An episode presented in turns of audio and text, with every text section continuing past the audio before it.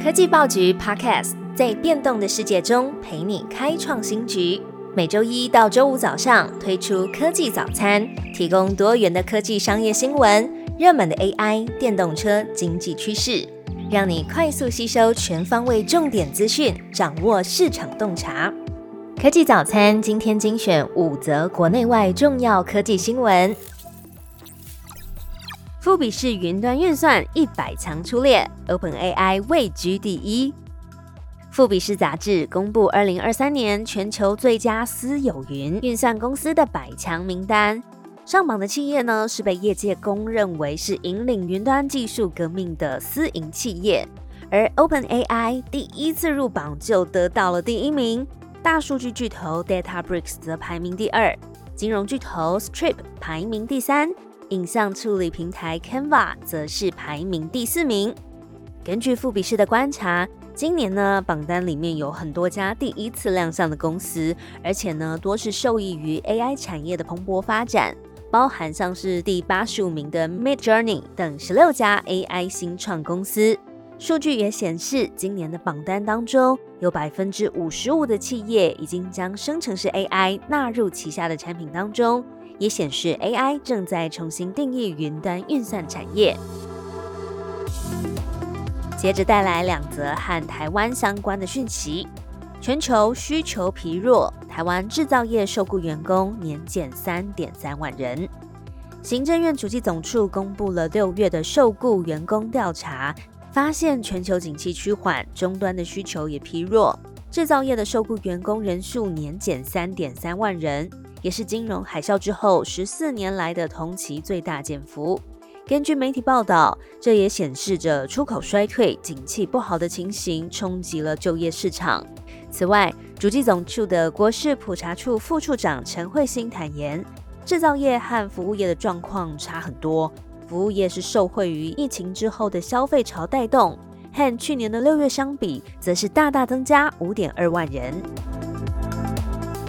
花旗暂停行动银行等五大服务，卡有权益怎么办？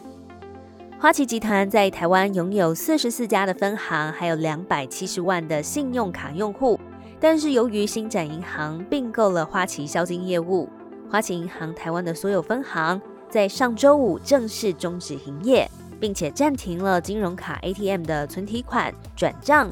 查询、网银还有行动银行等服务，持续运作的是信用卡挂失，还有刷卡交易。而花旗卡用户在转换到新的信用卡之前呢，都可以继续使用原本的花旗信用卡，权益不变。新展台湾也会主动通知花旗卡的用户，在一年之内换发相对应的新展台湾信用卡。而所有花旗卡有最关注的微秀影城等通路的回馈，仍然是朝不变的方向前进。下一则新闻：特斯拉的电池供应链健康吗？日经新闻分析，高度依赖中国。根据媒体报道，日经新闻分析特斯拉供应链之后发现，该公司电池供应商有将近四成是中国企业。这不仅显示中国在电动车电池的强势地位，也凸显特斯拉对于中国合作伙伴的高度依赖。报道指出，在许多国家因为国安的考量加强管制，确保原物料供应的时候，这份分析具有相当的意义，因为这代表中国正在全球的车用电池市场遥遥领先。今天的第五则新闻稍微长一点，萨尔达三天狂卖一千万套，任天堂 Q One 销售额飙涨百分之五十。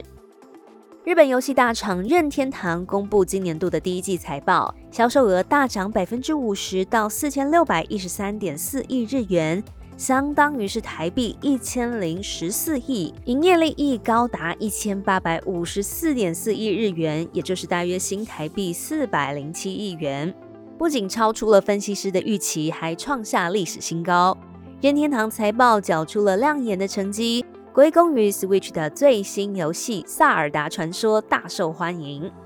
此外，超级马里奥兄弟的动画电影也是功不可没，全球累计票房超过十一点六亿美元。任天堂也是打铁趁热，在加州的环球影城，还有日本的大阪环球影城推出了超级任天堂世界主题园区。而第三个任天堂的游乐园区呢，将会在奥兰多登场。光是马里奥这个 IP 就帮助任天堂的授权收入暴增了两倍到三百一十八亿日元。任天堂的竞争对手像是 PlayStation、Xbox，不断的精进软硬体的技术层次，像是实现更高的画质或是引进 VR 的游戏。可是呢，任天堂没有跟进。任天堂前开发第一部的部长横井军平，他曾经在受访的时候说：“先进的技术不一定适合我们的商品。”做不好反而扣分，而不在技术上冲刺。任天堂是在内容上不断优化。游戏开发商 Digital Eclipse 内容总监 Chris Kohler 他接受《卫报》采访的时候表示，过去呢在 Game Boy 上面还有与马里奥、宝可梦一起长大的孩子们，现在也跟自己的孩子在 Switch 上面玩这些游戏。《卫报》也形容任天堂是代表了一种简单有趣的电玩游戏方式。也是回到童年游戏的快乐和兴奋的桥梁。科技报局 Podcast 全新登场，记得按下关注，点选追踪。最好听的科技新闻都在 Tag Orange，锁定科技早餐，为你快速补充营养知识，活力开启新的一天。